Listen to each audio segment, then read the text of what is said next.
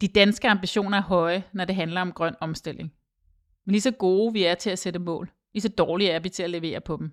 Det mener bestyrelsesformand i Tænketanken Concito, Connie Hedegaard. Hun opfordrer politikerne til at gå i krisemode og tage ansvar. Vi er nødt til at komme op i gear for klimaets skyld, og for ikke at sætte den folkelige opbakning over styr. Mit navn er Eva Frydensberg Holm. Jeg har skrevet en artikel, der hedder Krisemode. Den er en del af et tema om grøn energi til natur og miljø. Skovbrænde, havstigninger og voldsom nedbør risikerer at være dagligdagen i 2020.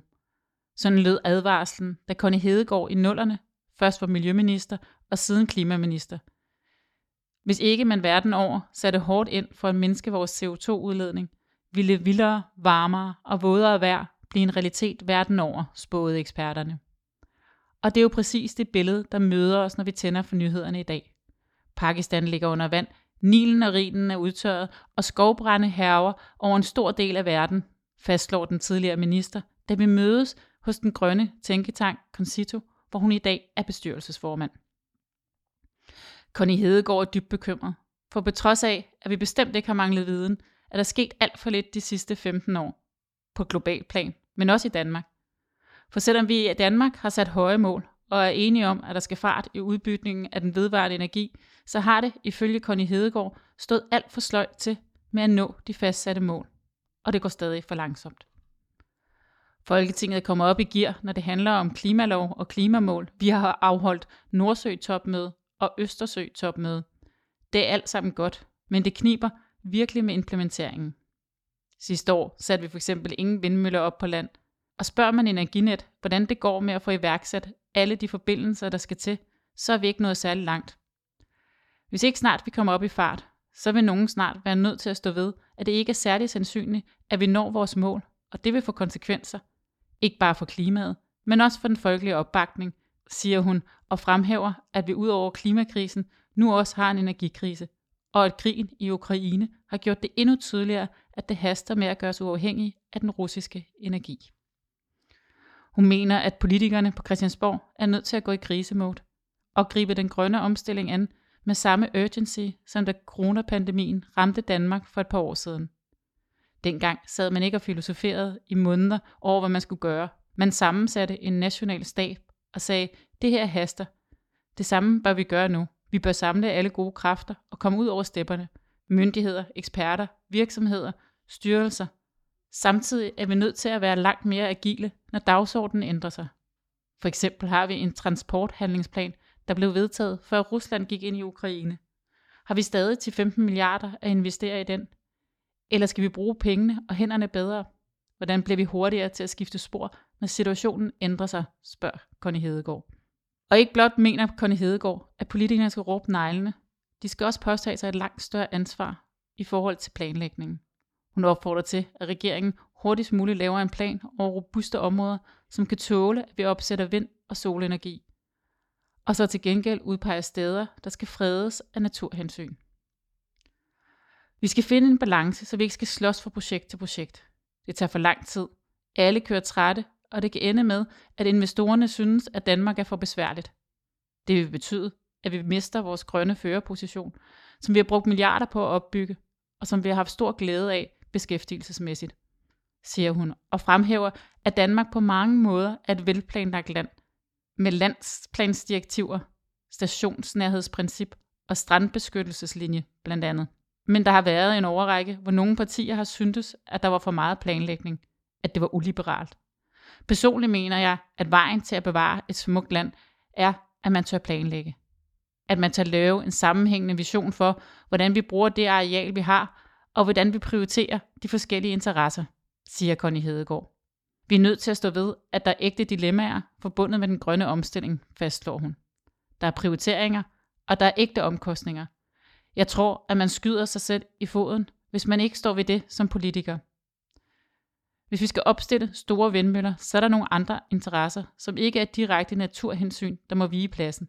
Også selvom vi bliver bedre til at bruge arealerne til flere formål, siger hun, og fremhæver, at en statslig plan selvfølgelig ikke skal fjerne muligheden for at gøre indsigelser.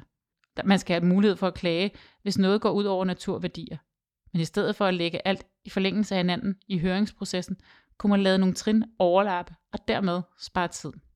Og at nogen ikke kan lide at se på vindmøller eller solceller, det må aldrig være et stærkt nok argument. Da Danmark sidste sommer holdt Nordsø-topmøde om havvind, deltog EU-kommissionsformand Ursula von der Leyen. Hun slog blandt andet fast, at det maksimum må tage 12 måneder at få en tilladelse til at opsætte vedvarende energianlæg i robuste områder. Lige nu tager det 8-9 år i Tyskland og 4-5 år i Danmark. Connie Hedegaard er stor tilhænger af forslaget. Hurtigere sagsbehandlinger kan sætte fart i den grønne omstilling. Men hun ser udfordringer, når det skal gennemføres i praksis. Der vil sidde en fuldmægtig i ministeriet eller i styrelsen og sige, hvad med EU's habitatdirektiv? Hvad med reglerne for havet? Og hvad med vandrammedirektivet? Vi har brug for, at EU melder klart ud og siger, har man identificeret nogle robuste områder, så kan man få midlertidige dispensationer i forhold til de forskellige direktiver. Det skal være meget tydeligt, at det er midlertidigt.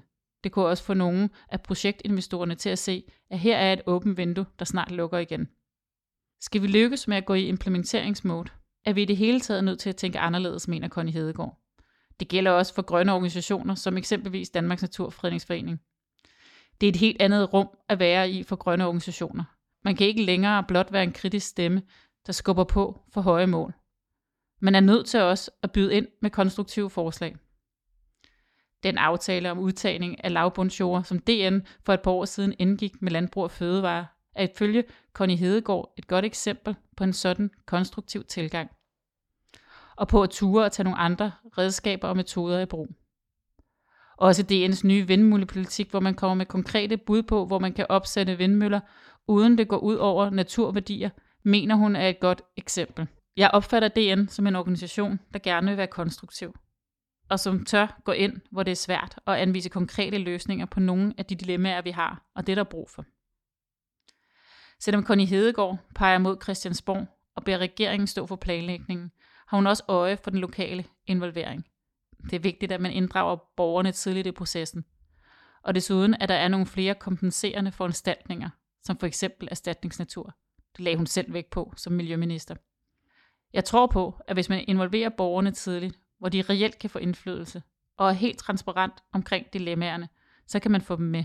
Samtidig tror jeg, at en statslig plan og en fortælling om, at det her er et opgave, Danmark skal tage på sig, vil lette presset på lokalpolitikerne. En anden ting, Connie Hedegaard mener, vi bør være transparente om, er, at vi ikke kommer udenom at spare på energien. Det burde vi snakke meget mere om. Jeg ved godt, at økonomerne siger, at når energien bliver dyrere, så sparer vi. Men jeg er ikke sikker. Der er mennesker i Danmark, hvor det ikke betyder noget, hvad det koster. De ved knap nok, hvad de betaler i strøm. Der er også et stort potentiale for energibesparelser i industrien, siger hun og fortsætter. Jeg tror, det betyder noget i et samfund, hvad man taler om hvad man gør til en acceptabel norm. Det er ligesom når vi snakker om kød og fødevarer.